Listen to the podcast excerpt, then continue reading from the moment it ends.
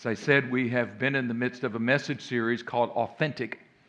And uh, last week, Pastor Josh did a splendid job of presenting authentic community. Didn't he do great?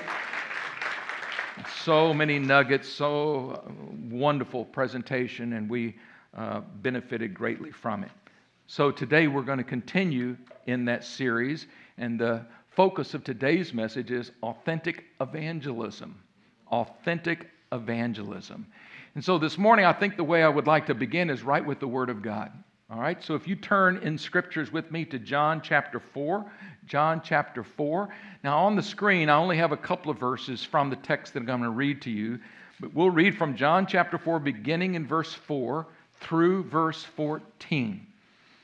So, the reason that we're turning to this scripture is because Jesus Christ is the best example for us of authentic evangelism. He is our best example in everything, right? Amen? So we want to see what is his example and how do we see authenticity in the way that he shares the good news with people, right? And so that's why we're looking at this particular story. It's probably a well-known story, but let's uh, while we while I read it to you, I want you to look for where do I see Jesus being authentic? And how is he approaching this woman, this stranger that he meets? And what can we learn from that? All right? John chapter 4, beginning in verse 4. Now he had to go through Samaria. I'm going to stop there just for a moment. Isn't that an interesting verse? It says he had to go. Now, if, if you said to me, I had to go, I had to come to church today, but I had to go on Pughsville Road. That might be because there was traffic piled up on Interstate 664 and they forced you to take a detour. You had to cut over here to Shoulders Hill Road, but you had to take Pughsville Road to get to Shoulders Hill Road, and then Shoulders Hill, you're piled up in traffic, and you say, Well, I had to go Pughsville Road. That's not what happened here in the life of Jesus. There is a, a, an intentional detour from the normal path between point A and point B. It said he had to go, he must go through Samaria. By the way, Samaria was not a place that most Jews would have chosen to reroute through. There was a cultural issue, racial, cultural conflicts and divides between these people. But the scripture starts by saying, now he had to go through Samaria. And we're going to see what happens. I just suggest to you that we all need to be sensitive when the Spirit of God is urging us that we must do something that feels a little bit out of the ordinary. It might just feel a little bit out of the way. It might even grate against some of your internal biases, but we need to be sensitive to the Holy Spirit. Can I hear an amen? amen. Now, he had to go through Samaria. So he came to a town in Samaria called Sychar, near the plot of ground Jacob had given to his son Joseph. Jacob's well was there. And Jesus, tired as he was from the journey, sat down by the well. It was about noon.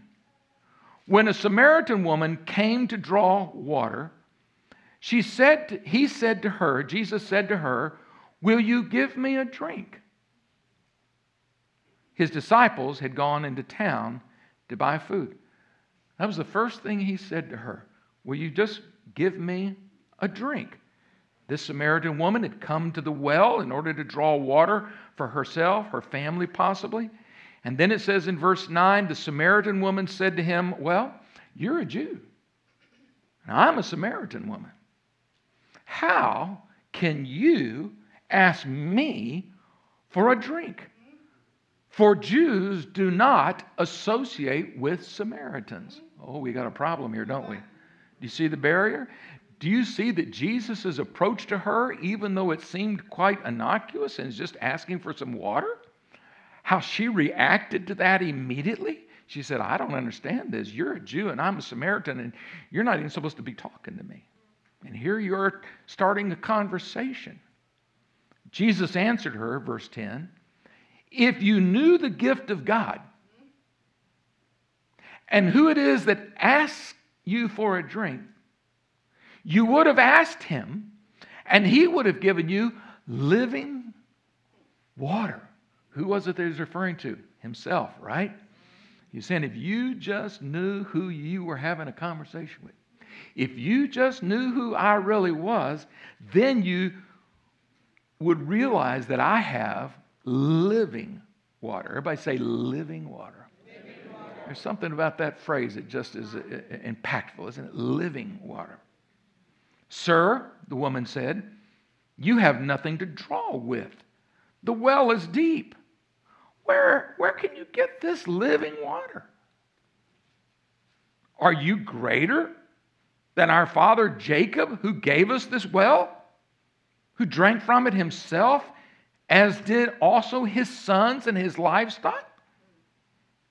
Jesus answered, Everyone who drinks this water, have y'all ever noticed that Jesus frequently will answer questions without a direct answer to it? He kind of skirts around but he's coming out with truth. He said, Everyone who drinks this water, meaning what? The water from that well, right? Everyone who drinks this water is going to be thirsty continually, over and over again. But whoever drinks the water that I give them will never thirst. Indeed, I give them, the water I give them will become in them a spring of water welling up to eternal life. Hallelujah. He is pointing this Samaritan woman to the answers of life. And he said the key is having the living water. That will take care of everything for eternity. Now, I think that that story is, is clearly a portrait of how Jesus related to people. How many of you saw authenticity in his approach? Did you see that? He didn't come off religious. He didn't come off like the Pharisees. He came off just very real, right? And he, he started talking to her based upon what? Something that was practical, something that they could relate to. They could both relate to what? Water. She was coming for water. He was needing some water. So water became an avenue to, to start up a good conversation, wasn't it? Amen. I love his his just the realism that you see, the genuineness that you feel, the sincerity that you sense and see here in this story. The truth is this, folks. We live in an interesting day. And whether or not you realize it, we live in a post Christian era. Do you know what that means? We're over the hump of it calling this, you know, people used to say all the time, America is a Christian country. Well, we have Christian roots, but we're living in a post Christian era. The percentages and the trends and the population, very clear, is no longer a dominantly Christian nation. Did you know that today that usually around somewhere between 17 and 20 percent of Americans are actively involved in their Christian faith. That means out of every 10 people you meet, that eight of them will not have the kind of relationship with Jesus that they should. How many of you agree there's a lot of opportunity? Lots of opportunity, right? So we live in this post Christian era, and you say, well, why is that important? It's important because it changes the dynamics of evangelism. It affects how we evangelize. I think it raises the importance of authentic evangelism. And if we're not authentic today, and if we're not sensitive to the day in which we live and how we connect with it, then we'll miss the boat totally. Authentic evangelism is attractive. So, I want to just tell you about a, um, the most recent statistics that I found regarding this, I found an interesting survey that was done asking people, uh, these are adult Americans, and they were asked, Are you curious about other people's spiritual faith? Their devotion, their, their devotion to their spiritual faith. They didn't qualify what kind of faith, but to their religious devotion. Are you curious about it? What, what kind of, what, what do you think they're driving at that question? They're trying to find out level of curiosity, level of openness. And it was fascinating that over 50%, actually, it was 51% of the people, the, uh, the American public that responded said, Yes, I'm very curious. I want to know about people's faith and their devotion. I want to know about that.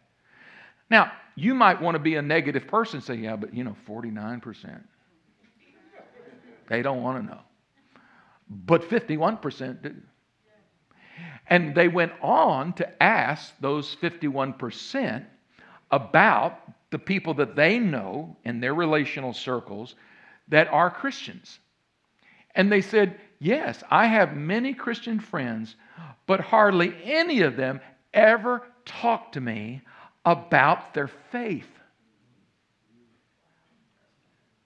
These are relationships, but the Christians are hesitant, reticent, and untrained about even sharing their faith with others.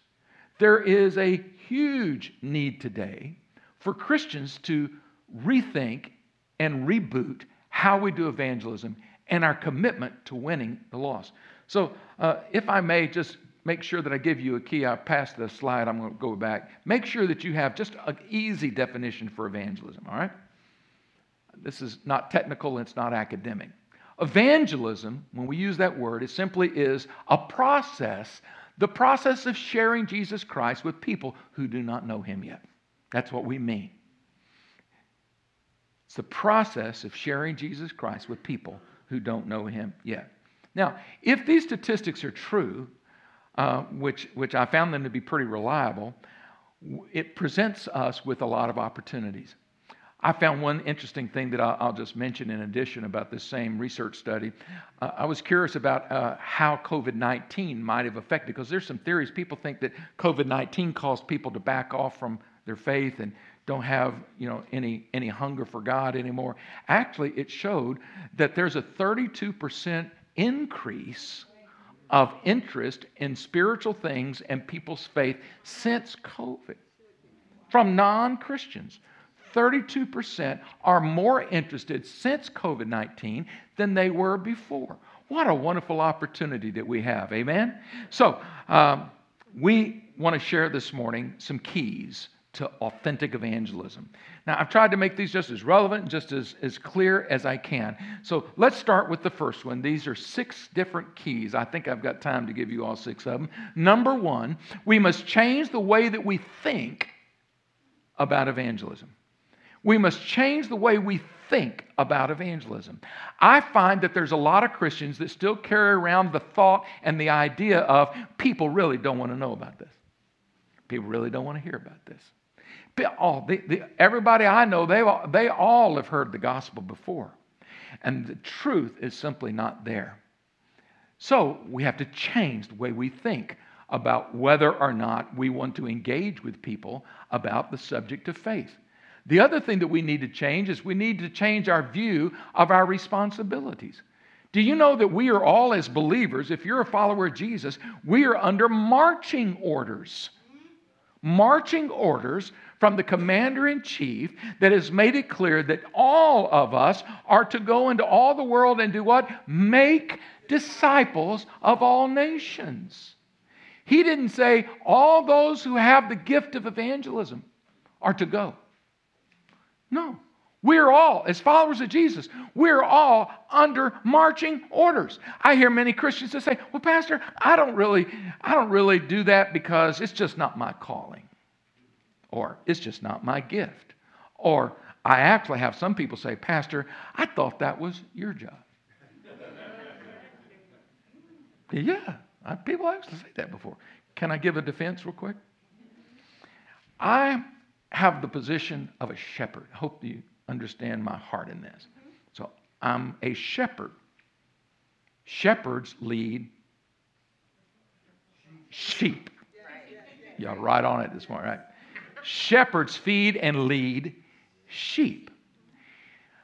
What do you think produces other sheep? This is deep, all right? This is really sheep reproduce sheep. Shepherds don't, by their calling, produce sheep. I, I do my, I'm both a sheep and a shepherd. See? But my primary responsibility is to equip sheep to have other sheep. So we are all, just by the fact that we're called sheep, and we Jesus wants more sheep. Amen. He wants more people to know him. We have the responsibility of evangelism.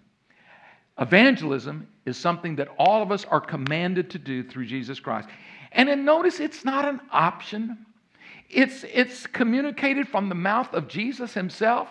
It's one of the last things he said before he ascended to heaven. And he didn't say, you know, pray about it, think about it. You know, if you feel led, he, did, he didn't make it an option, but it is a commandment. It is given as a direct command that we need to respond to. We need to adjust the way we think about this.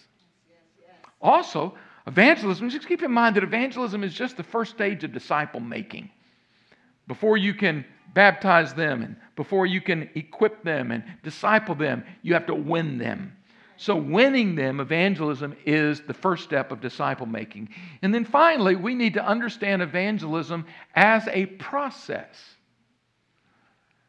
As a process. Now, I want you, you're going to, have to stick with me here.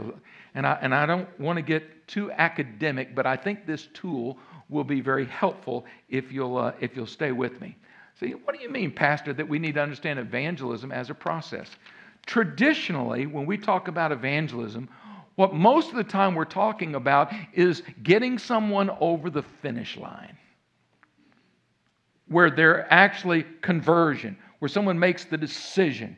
And so we, we, we're taking them, and the first thing we're thinking about is how do I get this person to make the decision for Christ. And so I get my tract out and I, and I tell them, and then I immediately say, Would you like me to pray with you right now?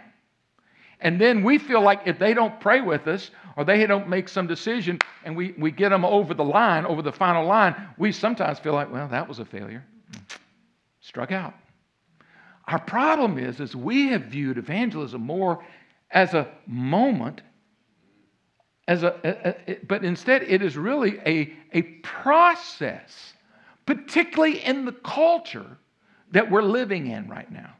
Particularly in a post American culture, we need to understand evangelism as a process.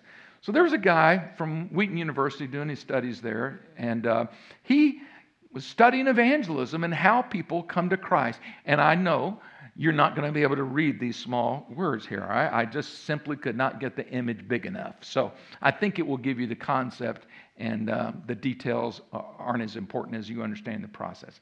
So this is what is called the Engel scale. All right?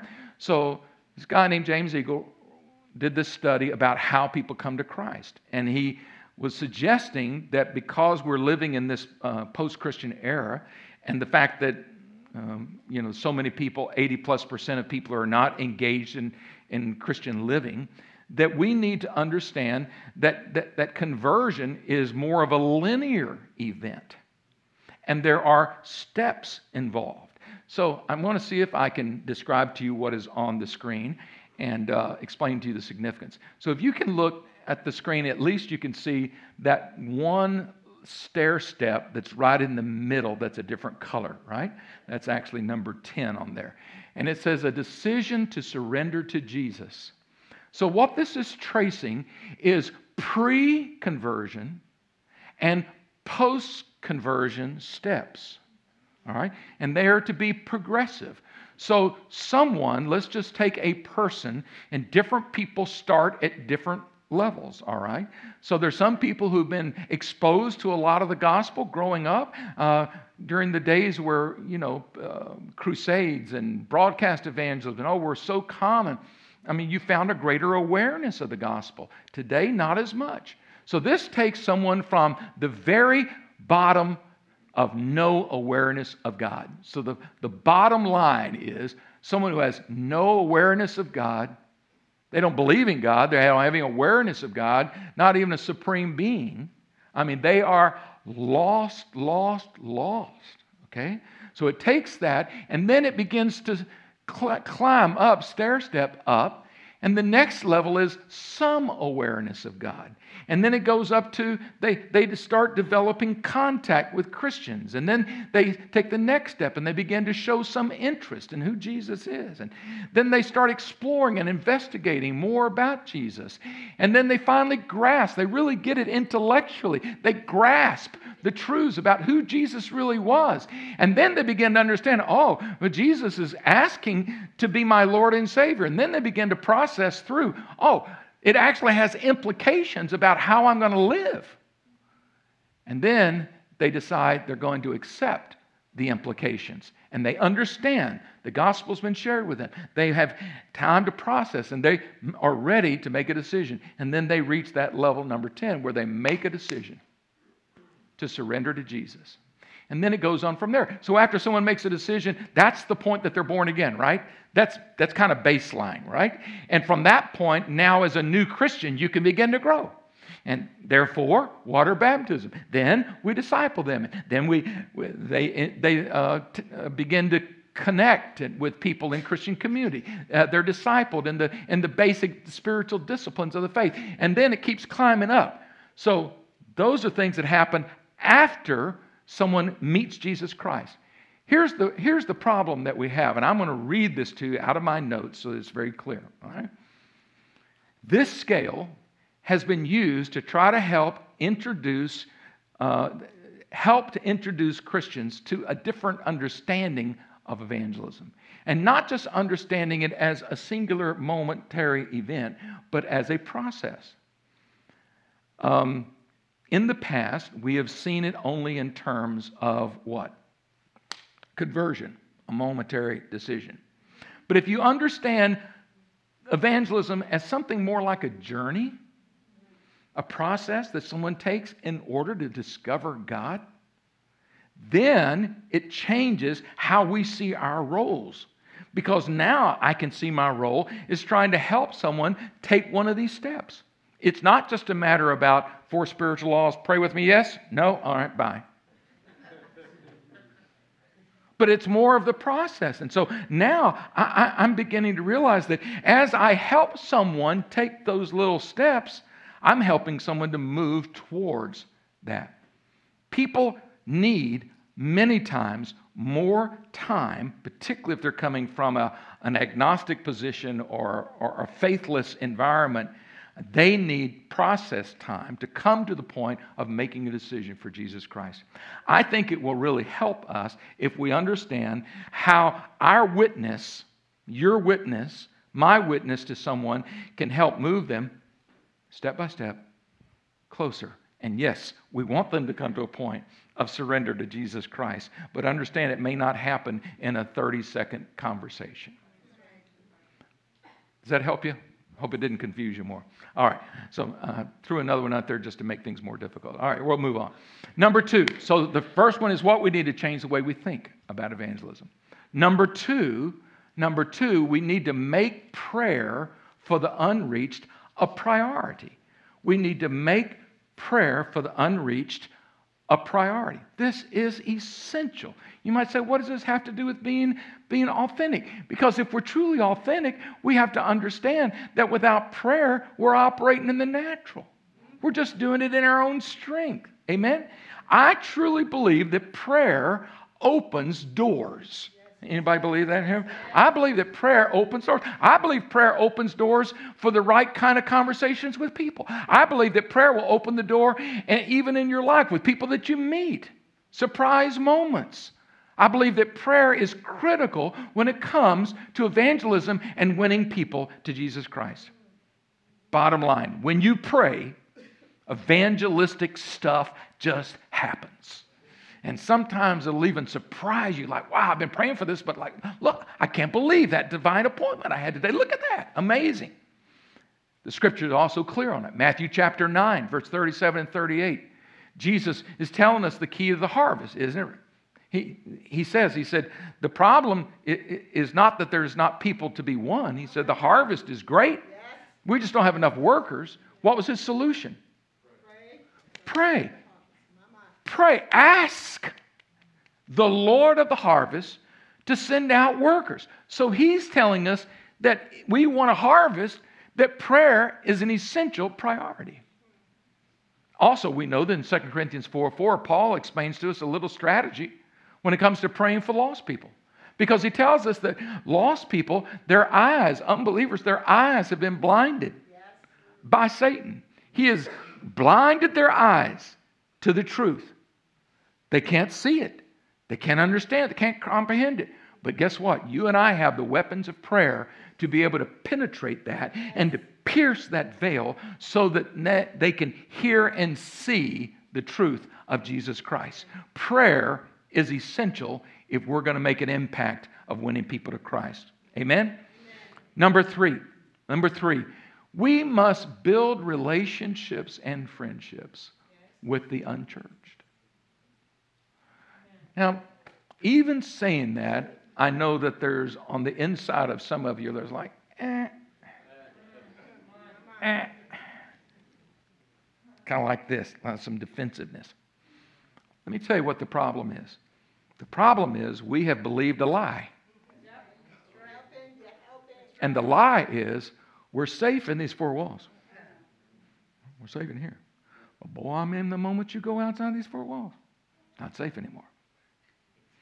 We have become so Christianized and many times religious that we have become isolated and even insulated from those who need what you've got.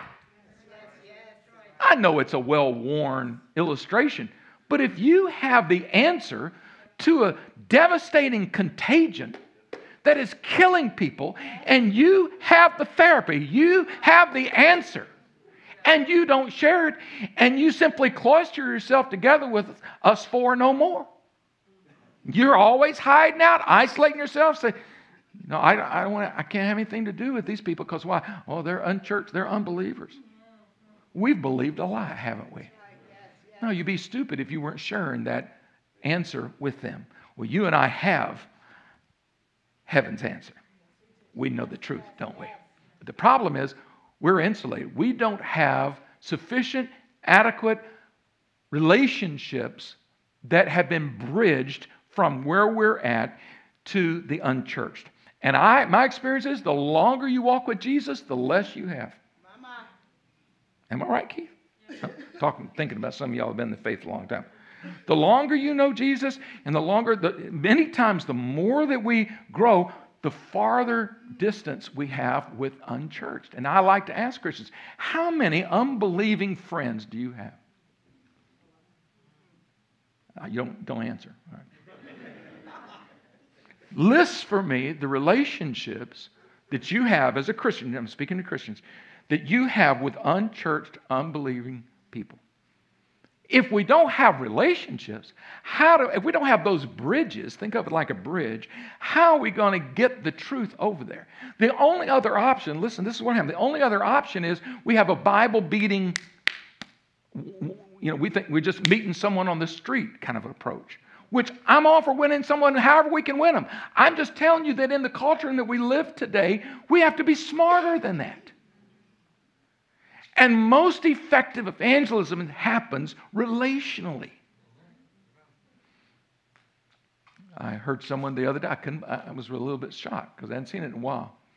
But I saw a dude standing on the side of the road in a major intersection waving a sign. It, it really wasn't a protest sign, but it was a, it was a, it was a heaven or hell sign. All right, you know what I'm talking about? All right. So he was a, a, a passionate, zealous, Obviously, I mean, I didn't know him, but he's obviously, I, I respected the fact that he was bold. But it didn't come across as authentic. It came across harsh, judgmental. And while there might be some small percentage of someone that looks at that sign and is touched, I think for the most part, people saw his, his raving and his antics on that street corner and the sign, they go, ah, there's another one of those crazies. It didn't, it wasn't helping. It just wasn't helping. I'm sure his heart was right, but his methods were simply not the best, in my view. So you say, well, what is the right way? Through relationships and through friendships. Jesus was starting a relationship with Nicodemus. He started a relationship with Zacchaeus, didn't he? All right? And through those relationships, they came to know him as their Lord and Savior. We need to do that. We need, in order to have relationships and friendships with the unchurched, you, you have to be intentional.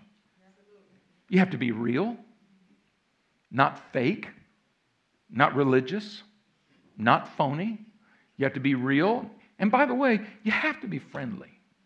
I know that's, that's, that's revelation, isn't it? You actually have to be friendly to have friends, okay?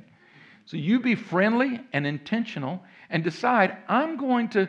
I'm going to actually make an effort. I'm going to be praying. Remember, that's the foundation. So I'm going to be praying that God will create the opportunity for me to build a bridge to some unchurched people in my neighborhood. You say, where are they? Yeah, we don't even know where they are.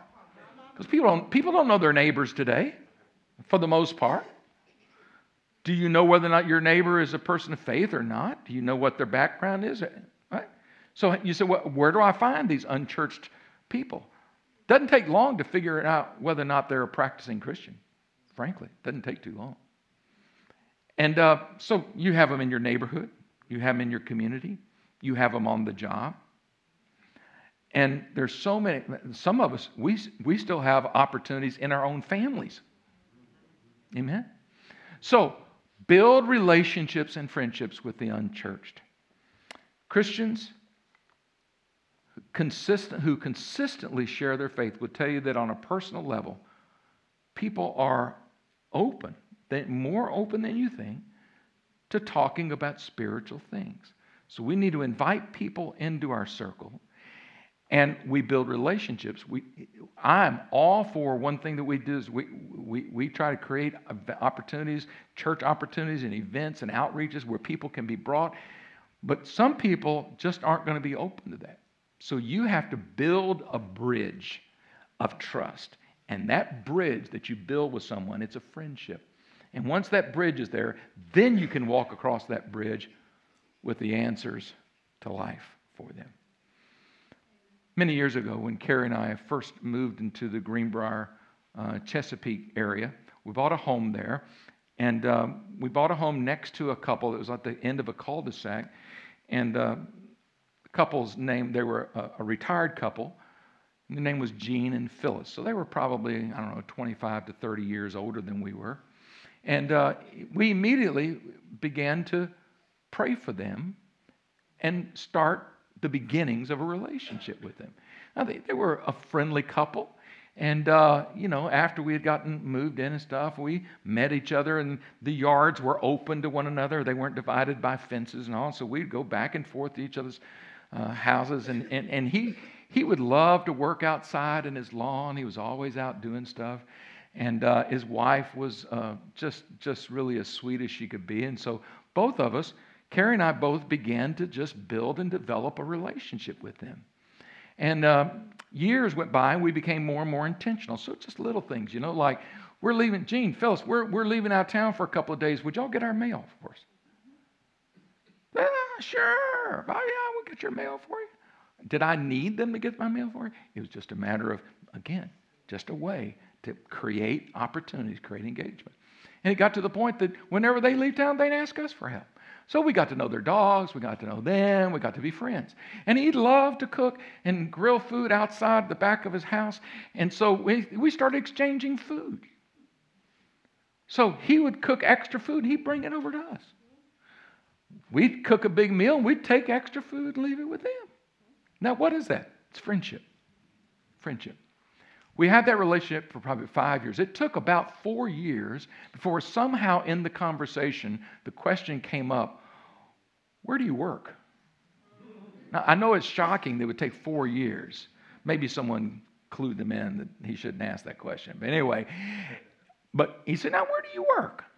I said, Oh, well, I, you know, work, there's a church down the road, and I work that. And he goes, Oh, and he said, Is it this particular? Yeah, that's it. And he goes, Oh, and he, I found out quickly. I said, uh, yeah, you know, I said, I asked him, I said, do you, do you have a background at all? He said, you know, I grew up as a Roman Catholic, he said, but it was really didn't, didn't mean anything to me, and, and he just kind of discarded it. So I'm, oh, okay, cool.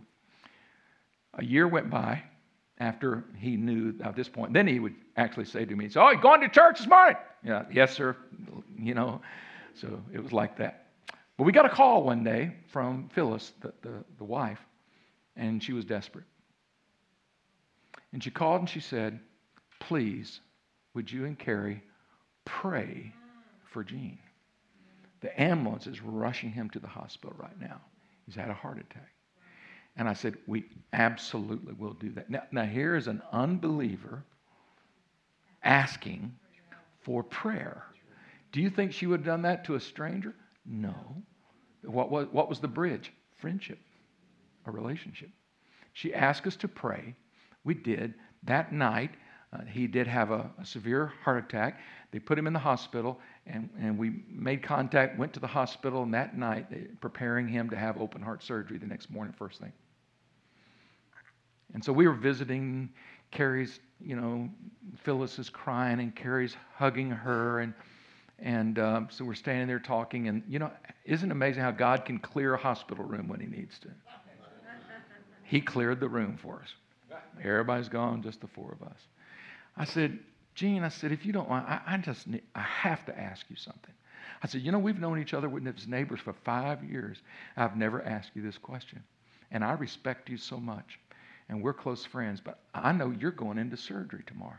Have you ever thought what happens if you don't make it? And he just he just nodded his head, yeah. He said, obviously I'm thinking about that.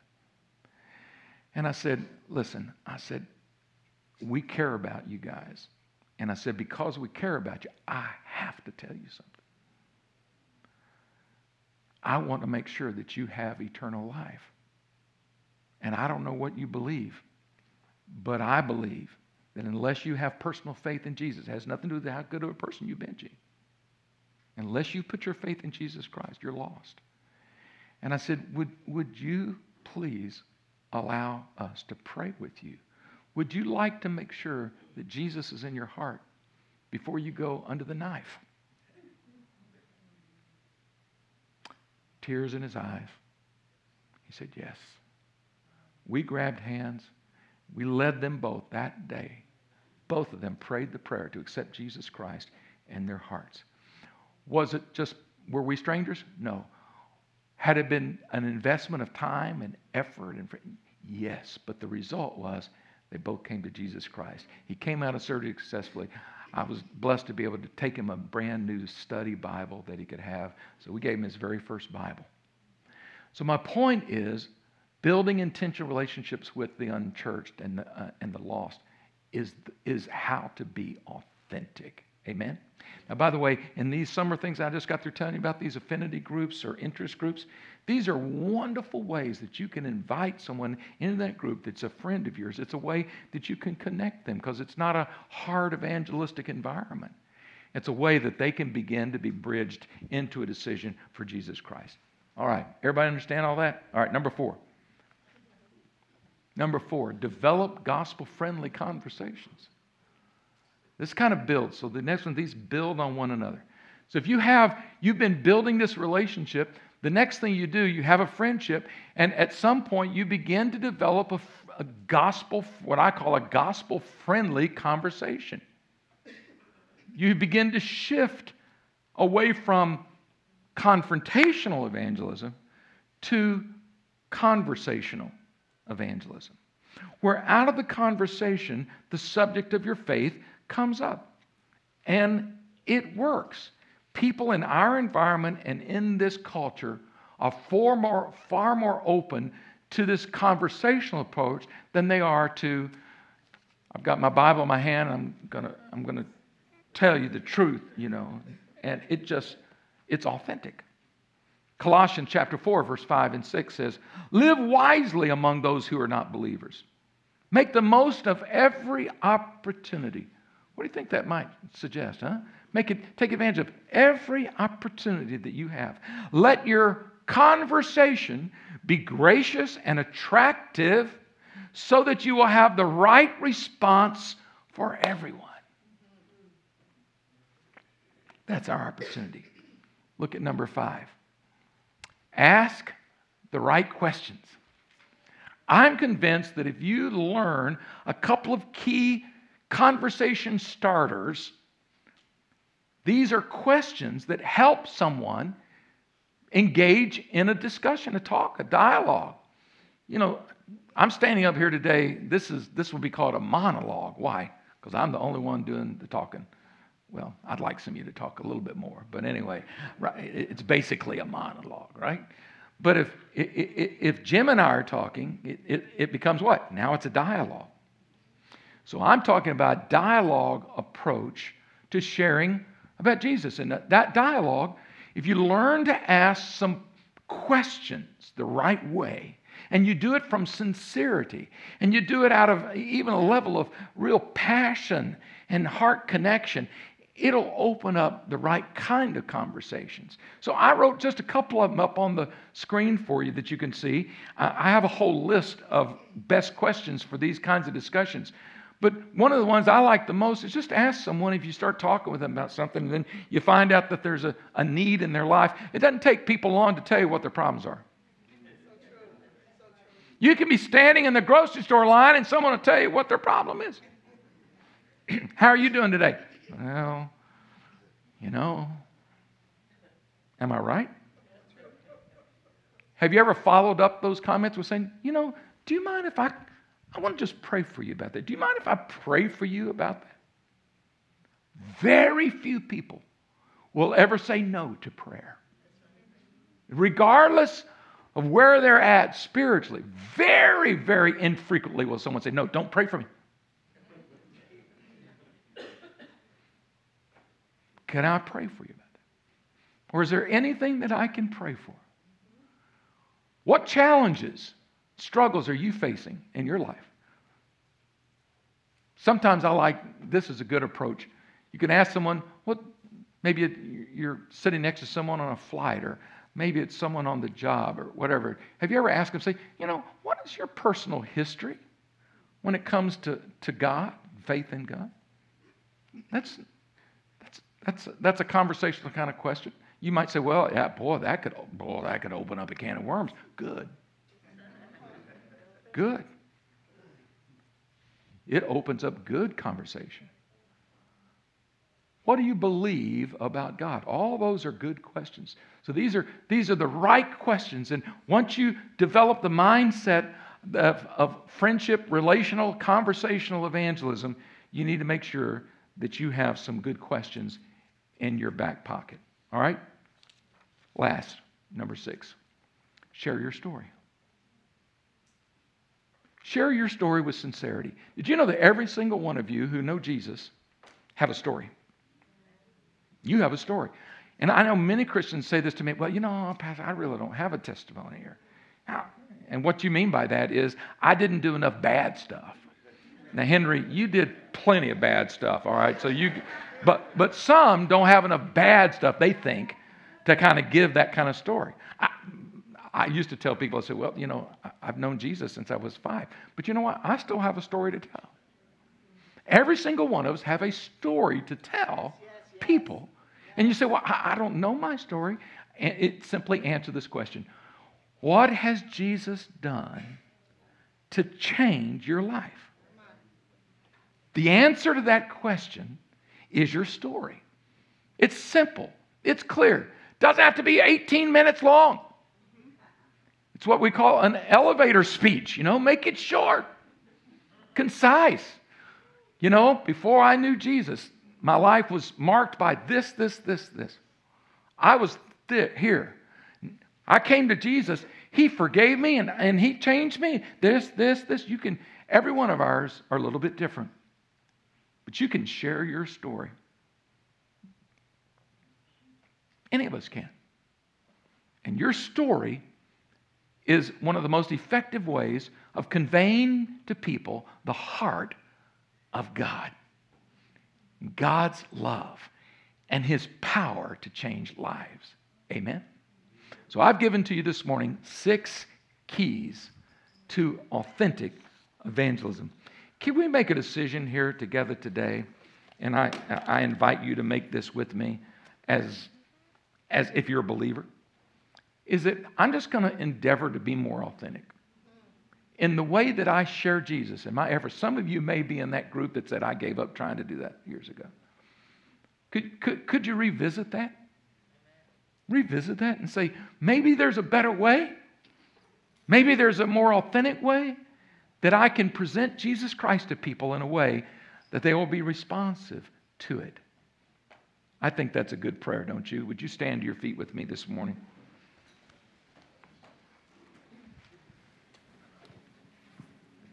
I want to pray with you as our prayer teams come forward.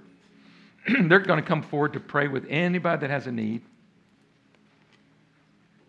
You might have a need for healing today. We believe Jesus is a healer. You might have a need today for some broken relationship that God wants to fix. You might have a need for a financial crisis that you're facing. Please feel free to come and allow these teams to pray with you. We'll believe God to meet your need.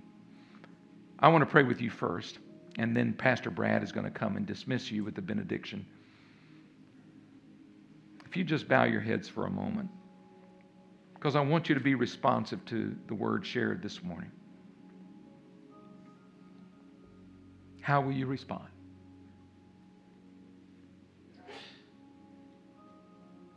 How will you respond? Here and online. Say, Lord, what am I going to do with this message today?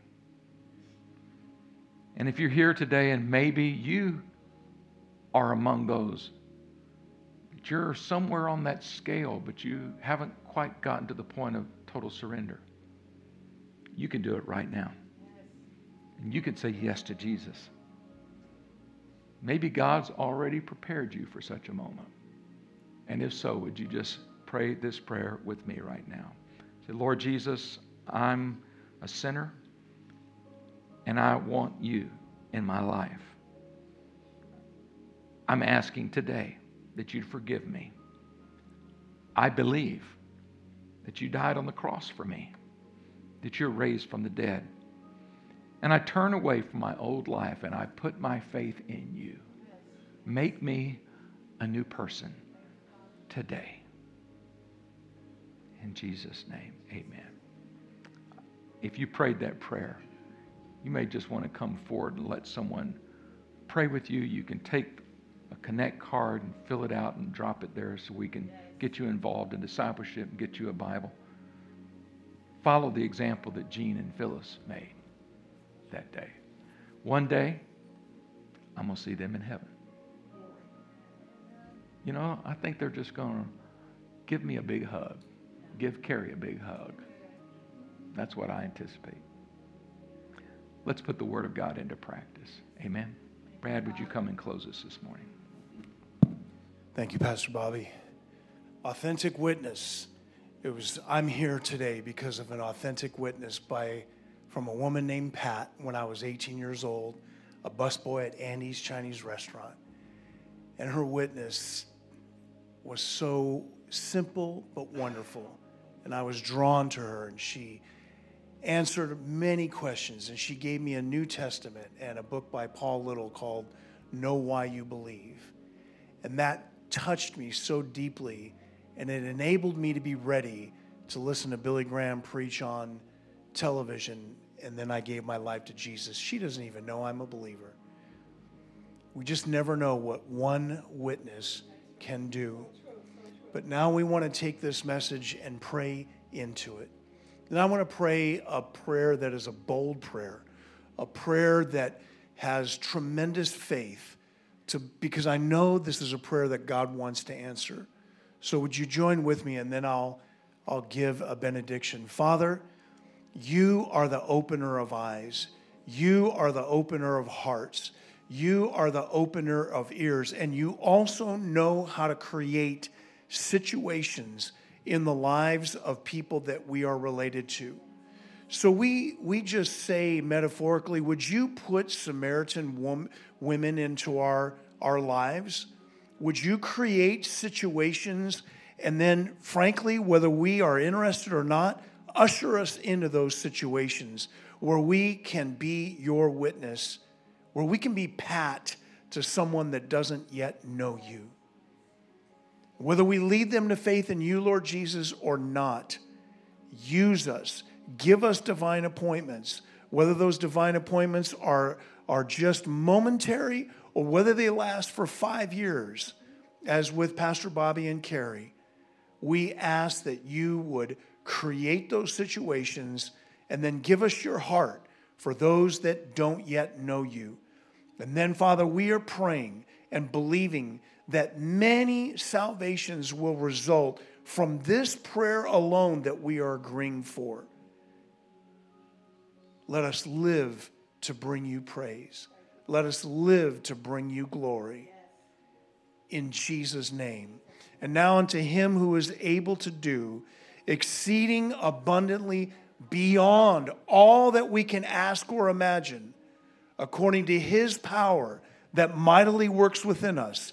To him be the glory in the church and in Christ Jesus to all generations forever and ever. Amen and amen.